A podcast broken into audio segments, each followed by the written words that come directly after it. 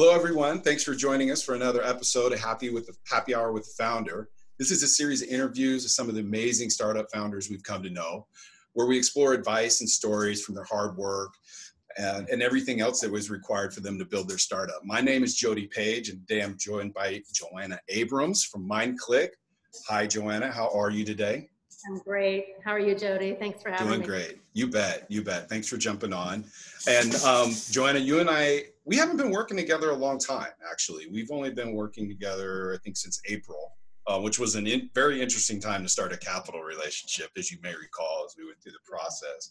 But um, I definitely want to get into that a little bit later.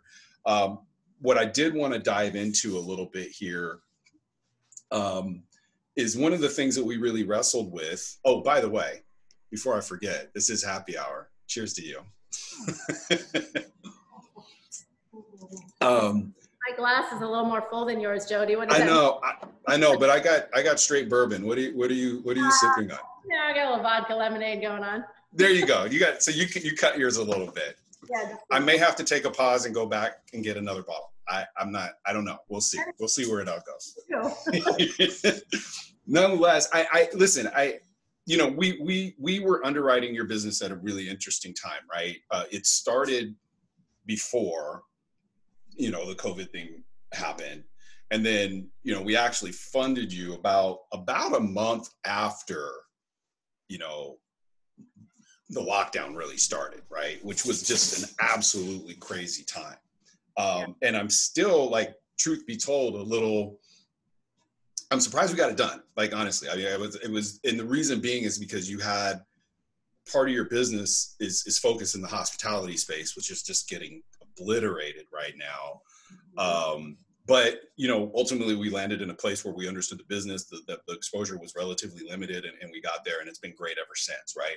But I am curious to hear from you about kind of what you're seeing happening in that space and more broadly what it's like to be with a business that has a, cohort of its client base that's that's just in really not good spot so let's let's start there can you speak to that a little bit yeah so as i'm sure everybody knows it's been a bloodbath in hospitality it's probably mm-hmm. the sector that's been hit the hardest mm-hmm. um, and the business that we're in is uh, we work with global brands marriott international being one of the big ones to help them choose vendors that reflect a commitment to uh, social and environmental responsibility.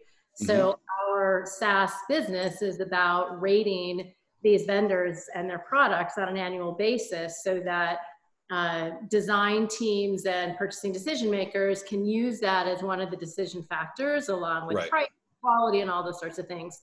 Mm-hmm. So, fortunately for us, we have a 10 year relationship with Marriott where um, we are built into goals that they've set through 2025 to ensure that the vendors that they contract for all their brand prototypes um, meet a performance level in our rating system. Okay. So, that program is secure. What isn't secure is the volume of renovations and new construction happening right. in the um, in the hospitality industry and frankly even across the built environment right i mean right. any place in which you're providing uh, interior spaces for people to congregate in it's mm-hmm. tricky yeah. days yeah yeah uh, for sure so you know what did they say i'd rather be lucky than smart or you know you need a combination of the 2 mm-hmm. uh, we were already on a plan to expand beyond the hospitality sector. Um, mm-hmm. Our vendors, who pay the bulk of our revenues, and they do this through a, a subscription model year over year, have been pushing us to say, what you have is great. It solves our problem of having to address this across the whole spectrum and do it in a lot of different ways. We'd rather be using one system and have you be integrated into that uh, for us. So we'd already worked through a plan to um, take it to the broader design community. Um, right. And that's a big part of the capital raise with you guys was to help mm-hmm. fund the development of that. Yep. Um, what's been interesting is the variation amongst these vendors um, as to the pain and suffering they're feeling. Um, right. And it's not a direct reflection of the size of the company. Frankly, it has to do with how they've set up their business. If they're 100% reliable on hospitality, yeah, they're hurting, right? Yeah. Um, yeah. If they're diversified and they're supporting other sectors, um, there's still building going on, believe it or right. not. There's a right. thousand plus hotels that have been going live this year. Um, so it's a matter of a smaller uh, pie um, mm-hmm. and how they stand out. And we actually help them stand out. Um, the other piece of this that's really interesting, Jody, is that um, Accenture said it really well. Because of COVID, every business is a health business now. Right. Every experience. I hadn't really thought about it in that way. Well, your firm as well, right? How are you yeah. taking care of your employees? What's the physical space that they're going to come back to? Going to yep. be right? Yep. Those that are serving, you know, delivering a business or service in the built environment, it's mm-hmm. all different now, and so yeah. it creates opportunity for these vendors, and you know, juxtaposed with a real focus on social responsibility and environmental yeah. responsibility. And that was that was going to be my next question. Is this this is this is this is it seems to me firmly in kind of the ESG kind of space, yeah. right? Which a, a, good buddy of mine has been in that space for 10 years and um, or maybe even longer. I met him 10 years ago and um, and he was telling me about it and I was like, really? That's the thing? Like like like like they're actually going to like go after this like at an institutional level and and he was so hot about it and here we are fast forward 10 years later and he's you know he's still doing it and and it's just exploded into this piece and i can only imagine that covid is just going to accelerate yeah. the, the adoption of you know kind of you know esg practices if you will so you uh like some business, even though you're connected to hospitality to some degree because you're an ESG piece, you're you're in a weird way going to see an advantage from from what's going on, which which it's not a fun thing to say, but there is a cohort of businesses out there that are benefiting from what's going on, right? Um, and so obviously happy for you for, because I like you, and I also happy for you because we have money in your business. so. Um, you know, one of the things that I think is interesting about your business, um, and, it, and it, maybe it comes up maybe one or two times out of every 10 companies I look at, right, is that you've actually, the business MindClick has been around for a long time. It's been around for like 20 years. Um, and I don't think like what it is now is necessarily what you had planned for, you know, back in two, I think it was like 2002 when you started this thing, right? So what was the motivation to start it at that point and then at what point did you decide you were going to move to a product and then you know can you talk about that progression that yeah. played out over 20 years right it's, it's a uh, i sometimes can't believe it's been that long jody but um so I was in, I'm going to age myself here. I was in my early 30s and it was the dot com um, boom, and I was running an interactive agency. And right. it was, you know, everyone in black, right? Like, if, as long right. as black, you could walk into any mm-hmm. corporation in America and sell a million dollars worth of business, and nobody had right. any idea what to do with the technology and what this internet thing was, and all. Right, that. Right. Right. So um, I was also at the time in my career in my life where I realized that if I was going to have a family, I wanted to think about how I was going to do things differently. Um, yeah. And for me, that meant having a lot more control over my hours, um, mm-hmm. where I worked from, all those sorts of things. So um, kind of, you know, a bunch of factors that went into me starting a company that was um, even then focused on this idea of leveraging technology to gain mm-hmm. insights to make business decisions out of. Um, mm-hmm. And we started in the world of usability testing, which for everybody who's a SaaS company, of course, you know how important that is, right? Mm-hmm. Um, and uh, we ended up with and it was a small team um, specifically meant to stay small because i was having babies you know right. my daughter now 15 and 17 years old it's not so easy to go raise a bunch of capital especially then and have a right. you know, billion dollar company when you're right right um, and some women do it and you know kudos to them but anyway so um, we uh, had some really robust contracts with uh, toyota and mm-hmm work on the Prius account, we actually beat out JD Power uh, for evaluating the effectiveness of website usability. So we did this whole master study looking at all automotive websites, and right. they used us for probably six years worth of, of business. And um, we got to work on the Prius account, as I mentioned, and that was my first exposure to this world of um, environmentalism, social mm-hmm. responsibility. I uh, like to describe myself as a capitalist tree hugger, being a native. right Um, and I saw 10 years ago this emerging world of mm-hmm. that talk about as ESG.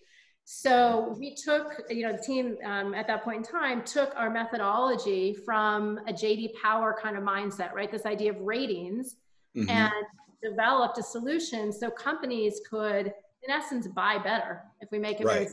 right. Right. Um, and so uh, that evolution of the business, um, you know, occurred as I was, you know, my daughters were young and growing and the whole bit. And to your point about your friend, you know this is one of those emerging industries and it's taking time because you're changing behavior you're changing a mindset and it's uh it doesn't matter how much money you raise jody when you're right. talking about that kind of change it mm-hmm. does just require time so i didn't yeah. focus on i'm going to go out and raise a ton of money and this is going to be an overnight success we recognize that this is going to be something that was learning how to frankly for those of you around my age do hmm. tqm through the world mm-hmm. of sustainability, right? Because you're asking right. to change yeah, the way they look at products, the way they look mm-hmm. at manufacturing, a whole. Uh, and that's a big that's a big lift from a sales perspective when you're look, asking somebody to basically adopt practices that they had not historically engaged in, right? I um, yeah. I consulted with a business that did that, and they they they did successfully exit because there was a ton of strategic value in the tech that they built, but in right. that particular setting, it was that particular situation, they the, the, the platform required investment managers to adjust their qualitative investment manager research process, right? Mm-hmm. And that that was, I think, yeah. from a sales perspective, maybe a bridge too far, right? Um, and and they we figured that out, and they they had a great outcome regardless. But I I'm with you on that. So so you're saying that like at, the, at this point, so basically like ten years ago, you decided to move into this this this kind of more product space knowing that it was going to be this kind of slow boil you know to to to a point where the world kind of caught up with with with ESG right? So here we are yeah. 2010 right? Yeah. um and you had not gone out you had had not gone out and raised a ton of money. Um and and now now now the traction's happening and now you have all these forces behind you. So what are you like what are you thinking about like what's changed for you since covid in terms of how you're thinking about the business going forward? Like has that evolved in the last you know handful of months? Oh very much so. So um, we see a major opportunity uh, with the design community at large on a global basis. And the design community you know, you got um, billions of dollars that go into the decisions and the products um, that show up in interiors, all kinds of interiors, senior living, retail, workplace, mm-hmm. healthcare, hospitality, education, right? And so right. everybody is now at the table recognizing that there's a demand for you know thoughtful purchase decisions that include yep understanding of the impacts that these products have on our health and well-being both mm-hmm. when we're in the space as well as what it takes to bring those products to market and dispose of them. And the designers are overwhelmed with there are like 500 eco labels and certifications out there jody. Like you go to the grocery store right? You look at a product label. Right. how do you make sense of what they're saying right? Right well, right right right. you think about the business of design it's a service business and they have mm-hmm. hours and there's only so many hours that can be allotted on a project so for them to go out and try to do this research and understand all this, forget it. Very few firms have any way of really putting financial resources behind it, which is usually human capital to do it. Well, our solution solves that problem. And the designers, we've been in beta. I think I mentioned this to you previously. Mm-hmm. Designers love it. They are so excited because now we've got this platform where they can bring value to their clients in a world which is crying for this more than ever, right? Which is right global brands, and I can't talk about some of these, but obviously Marriott, you know, sure. saying we are going to make choices that ensure that the environments we create and the environments we impact have a positive, um, make a positive contribution. Mm-hmm. So we're solving a really big problem. Um, and there's, you know, there's the top 100 design firms out there, you know, the big names of the world, the Gensler, right.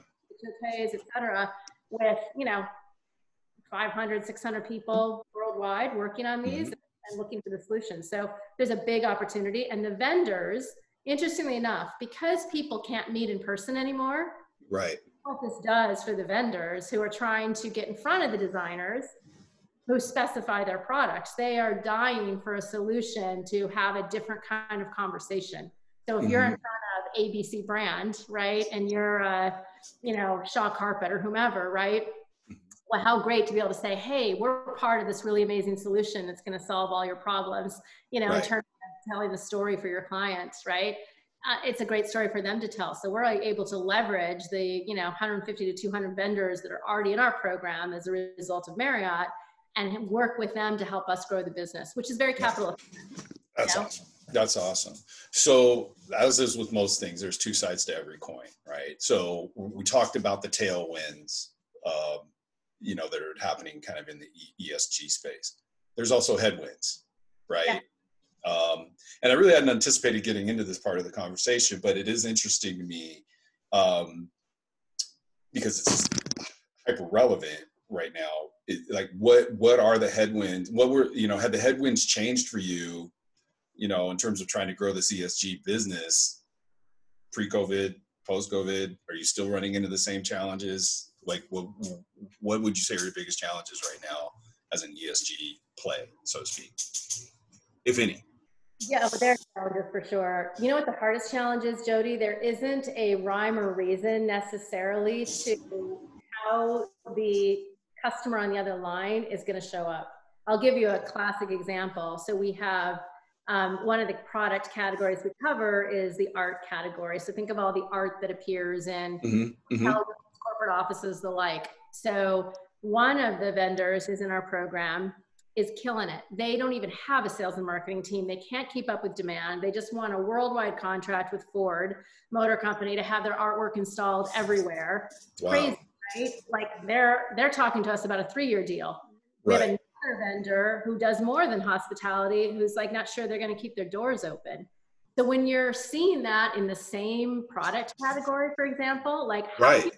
Expensive that to forecast, right? Right and that's I, that's our biggest challenge to be perfectly candid is you know forecasting because it, it's not so much a sector specific um, mm-hmm.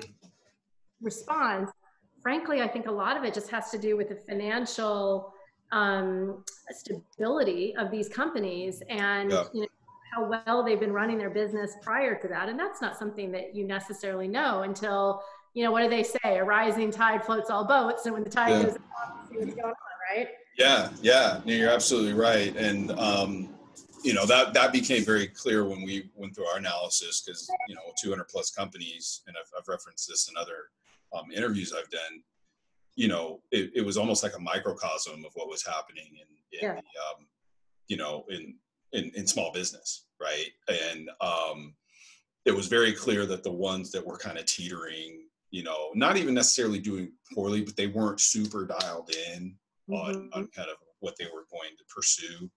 Um, those are the ones that really struggled the most outside of the the you know the cut of businesses that were like servicing hospitality or travel that right. you know businesses that that took a direct hit i don't know how you're in the hospitality space and didn't take a direct hit but you know what and i think this is a really important um, discussion right topic to bring up.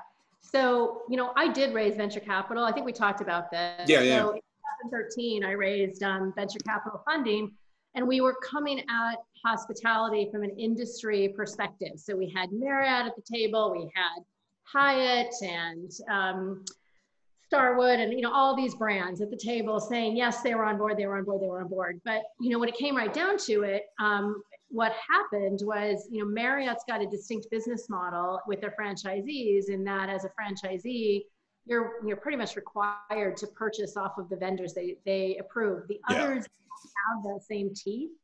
So without that, it was hard for those brands to tell the vendors they have to be in our program, right? Right. So right. When you know, push came to shove, you know, they couldn't sign on the dotted line.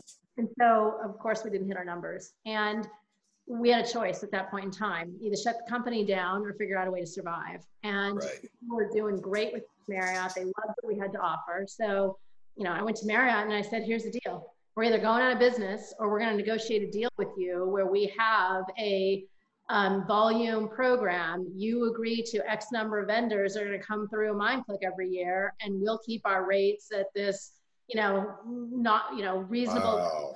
We'll keep the doors open. And this happened. This happened after VC. Happened December of 2014. It was one of the hardest days of my life. I've never I, anything. Yeah.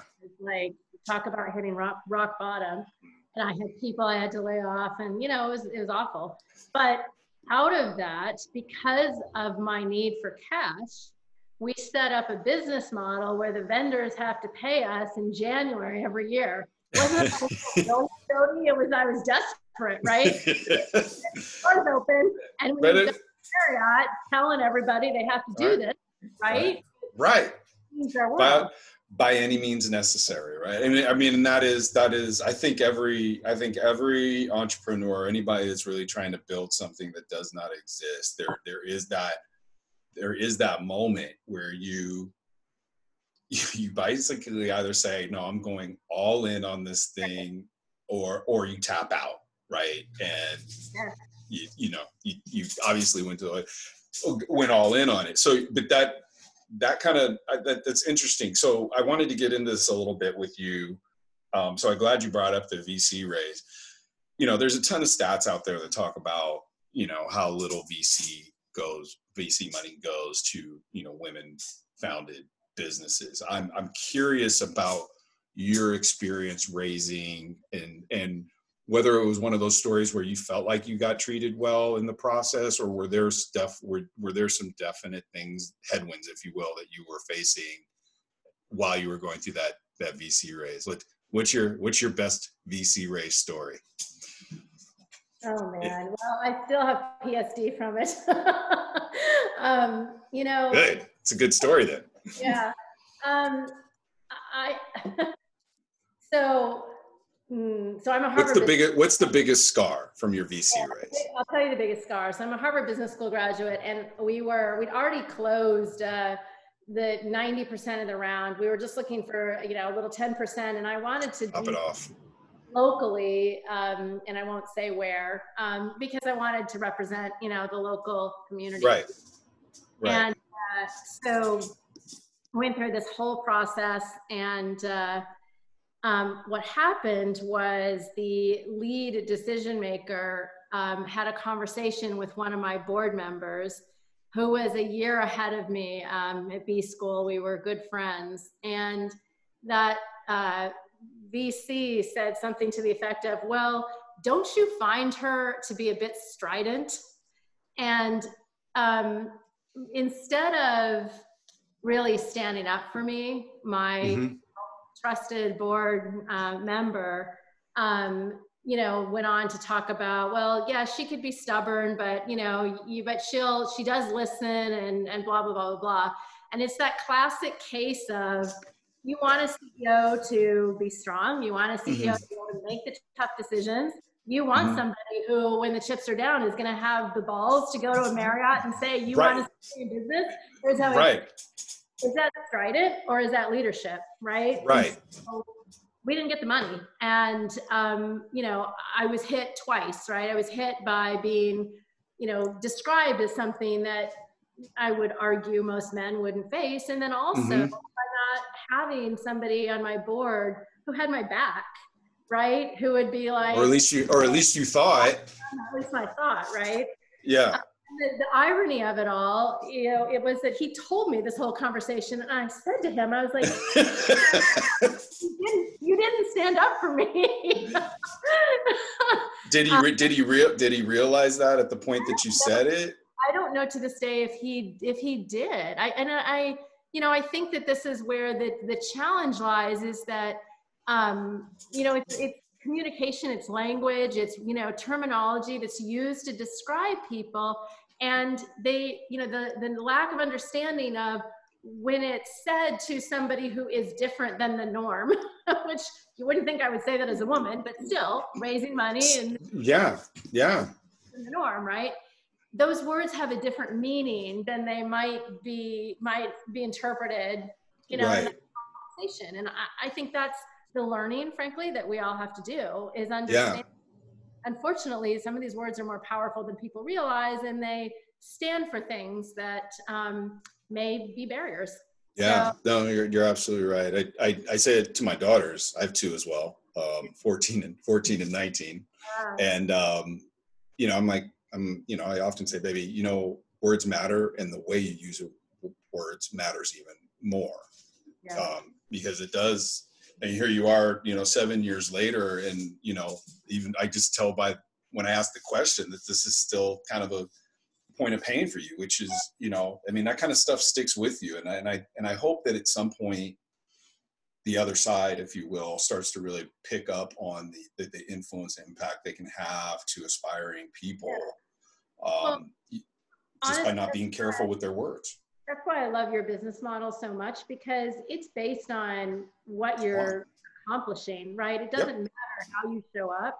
Yeah. And that's that's frustration is like, you know what? Make a level playing field. Like make it clear what that criteria is that mm-hmm. it you know, and make it transparent. And look, if I don't if I don't mean it, I don't need it, but don't hide it behind these, you know, yeah.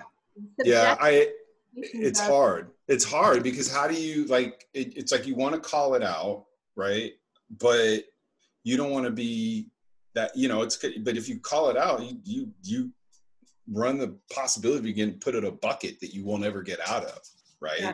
and that'll follow you professionally for the for the rest of your life and that's that's a really tough thing to navigate because i mean i speaking from my own experience you know as, as, as an underrepresented group in, in finance yeah. and tech to some degree that you know i've had to bite my tongue in several occasions and i don't even think that it was intentional it was it was kind of ignorance driven what was being yeah. said it wasn't like intentional and intended to hurt right. but i was left in the space where i either i either call this out in the moment and run the run the risk of of basically rubbing this person the wrong way and and they they have some sort of influence over my my destiny to some degree or or I bite my tongue and I have to swallow that and figure out some way to move forward in this environment um, and not and not carry that forward into my into my other interactions right that's and i think that's the trick is yeah being yeah. able to say you know that was that person yeah. and that doesn't necessarily mean that everybody i deal with that's a, uh, in that cohort is going to act in the same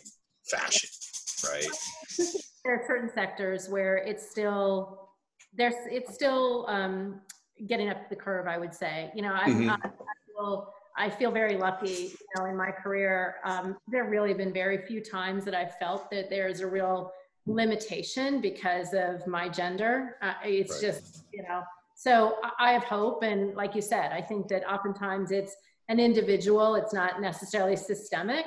Um, right. In, in finance, that a lot of it, frankly, is speaking the language. And I'm generalizing here, but you know, how men and women talk about numbers and financials, you know, there's, some interesting research that can be done around that, right? Yeah, yeah, for sure. And you know, I mean, as as you know, somebody that comes from a different cultural background than the vast majority of people that I work with in, in the financial industry over 20 years, um, you know, it, it's you know you just communicate we com- you know you communicate different ways right? And and um and and I, and I think you know sometimes people have difficulty kind of just taking the message right? They're just they're caught up in the delivery. And and it's not that it's disrespectful. It's just like i communicate a different way than you know people maybe the people you grew up with or grew up around right? Um one um, to share. And this actually has to do with just the space we're in because right. ESG, like your friend you shared, it's been, you know. I got I got I got to call him out real quick. Steven Schofield, you were in the game a decade ago. You knew it. You knew where it was going. Much like your NBA predictions, you were spot on, buddy. Sorry. So Sco, so Sco, my friend Sco, that's been uh, that's been in uh, that's been in ESG for ten years. Finish your point. That's awesome. Well, I was on you know the famous Sand Hill Road and uh, meeting with the VC, and um, the head of the firm of the fund walks in and he says, "My kids are being brainwashed in school about this whole sustainability thing, and it's their way of selling against their parents' generation." And you know, I was like, "Well, should I leave now?" right.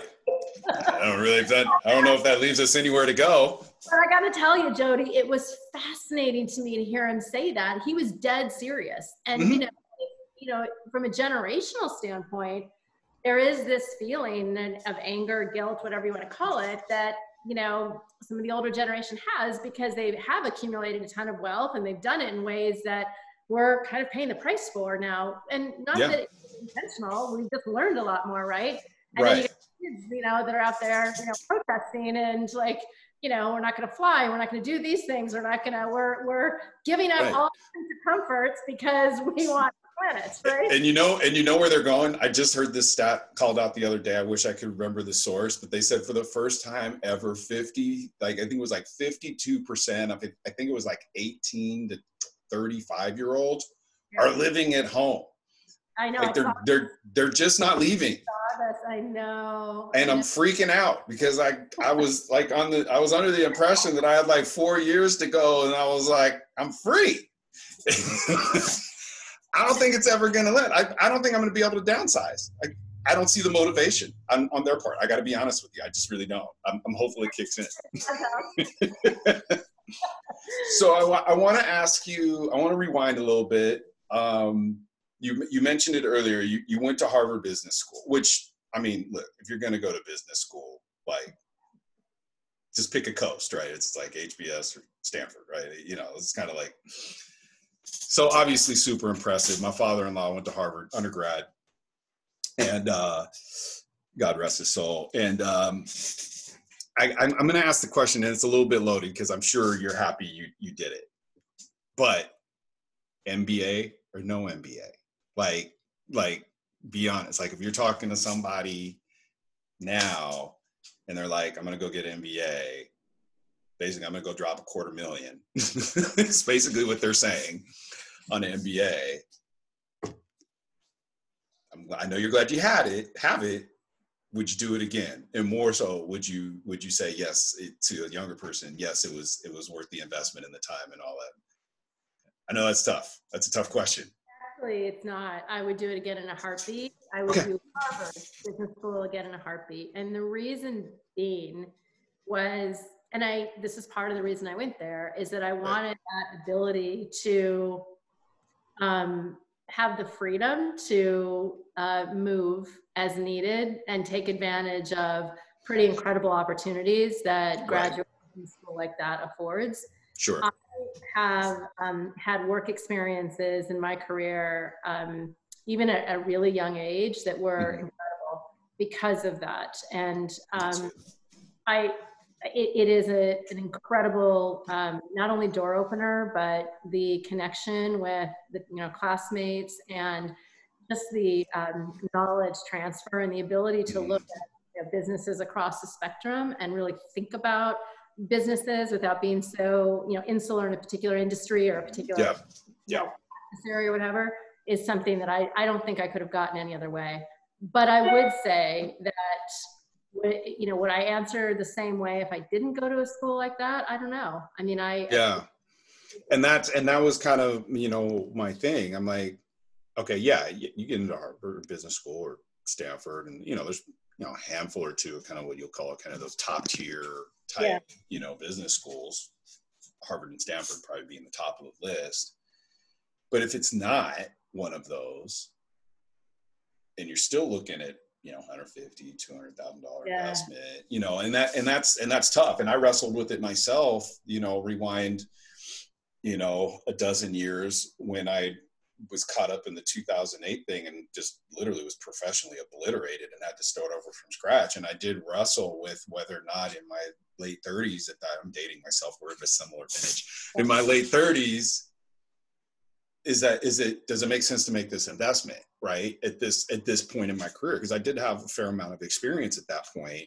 Yeah. Um and my well from the answer for me was ultimately no because you know you know with a wife and two kids you know harvard business school award stanford like that that just was not in the cards for me you know given everything else i was responsible for and then you know not much longer later i found pitchbook and that's how i cut my teeth on the capital markets and you know, it's been it's been a wonderful ride ever since. Um, not yeah. without pain, but certainly you know a wonderful ride. But I am I am glad to hear you say that because it is something that I've wrestled with in the past. I know other people that have wrestled with it. Um, my good friend Hunter, uh, she was an analyst uh, at Lighter Capital. Um, she was early at, uh, deferred enrollment to HBS. She came out of MIT, just unbelievably smart. Hunter, I miss you, and um, I'm so proud. She just finished at HBS. I, in fact, I got to get you guys connected. So oh, another that's two shots out in one in one uh, in one thing. But um, just just a wonderful, beautiful girl that just just loves telling stories and, and so unbelievably smart. So I, I hope uh, definitely need to get you guys connected. Never even thought about that. Oh my goodness. Um, so I, I mean, listen, we have been talking for a little bit, and I and I really appreciate the time, and I, and I think I think I want to finish with with this question, and and probably not a question that's surprising for you. Like, what would you say to a young woman or somebody that was early career that was looking to step out as an entrepreneur, um, whether it be in tech or, or anywhere else? Like, what what are kind of the would you say the top two or three things that you would say to somebody like that? At this point, knowing what you know? Oh, wow. it's tough. It's a tough one. I didn't say I was going to ask easy questions. I know, right? Wait, I need a drink. I know. There you go. Me too.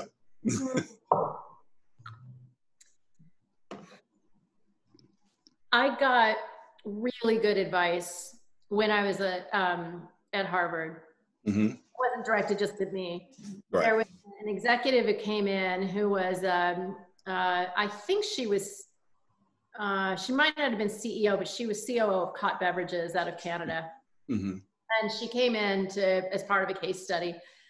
And she spoke specifically to the women in the room. And she said, we have, you know, we as women have an interesting path in that um, we it, it's not necessarily that stair climb up to a particular position because of the um, many women choosing to have kids or maybe they're taking care of aging parents or what have you i mean mm-hmm. you know the reality is women do do a lot right. of work when it comes to caring for others in their lives yeah and because of that, it creates an opportunity for women to step in and step out.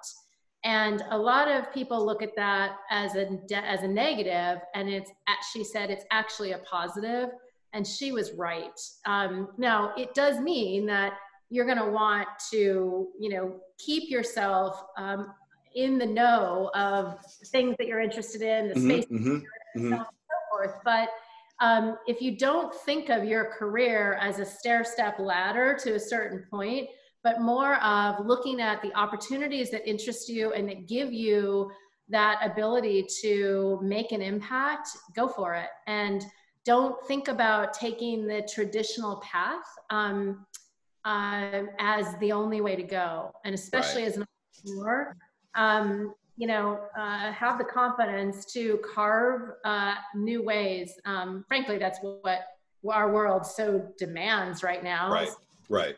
And everything else going on, but it affords a freedom um, to uh, have opportunities that you might not otherwise. That's awesome, and that that's not too misaligned with um, what I share with some the students I speak with in my alma mater. Um, not as prestigious as yours, Washington State, but uh, but it, it's that. Listen, it's about the thing. Don't, don't worry about the money, right? It's about the things that capture your attention intellectually and the things that you really feel drawn to. Yep. You know, because ultimately, if if you find something you have a passion for, it, you know that's the thing. The, that passion is what's going to enable you to kind of push through all those challenges that you're going to endure. Um, even even if you have to be in the if even you happen to be in the preferred cohort, but you, are all you're all going to face it.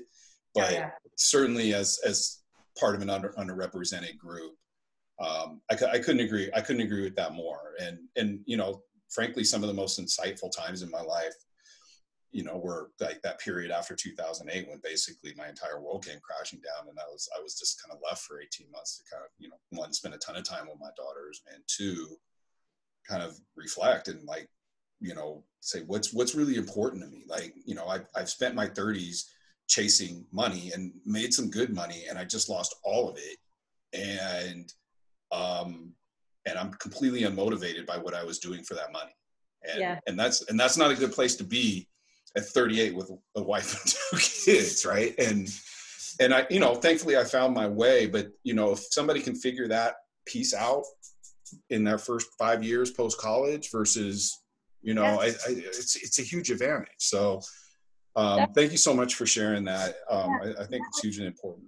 That would definitely that was definitely the thing we heard a lot from the professors at Harvard, which is to say, be careful. Don't get caught up in the cars and the private school and the country club and all this because they're the golden handcuffs, right? And yeah. especially as an entrepreneur, look, you're going to be eating humble pie for a while. it doesn't matter yeah. how much raised, right? You're not kidding. And and really, I mean, it extends beyond entrepreneurialism, right? I mean, that's like if you're gonna if you're gonna pursue something, there there is a period, you know, five or ten years where you might have yeah. to pay your dues. Right. You know, even my brother-in-law, who's a really successful attorney at a big, you know, partner at a law firm, like I remember his first 10 years. There's yeah. no way I would do that. Like, and he's done really well for himself. And there's no. Yeah. It's just not going to happen. So, well, listen, JoAnna, I, am so happy that we did find our way to doing business together. One, and um, I'm I'm hopeful that we'll continue to get to do things like this over the next you know several years as we work together. Um, thank you so much for sharing, and uh, I, I'm I have no doubt that we'll be uh, we'll be talking again sometime soon. So, thank you. Cheers to you. Thank you, you so much. All right. Bye. Bye.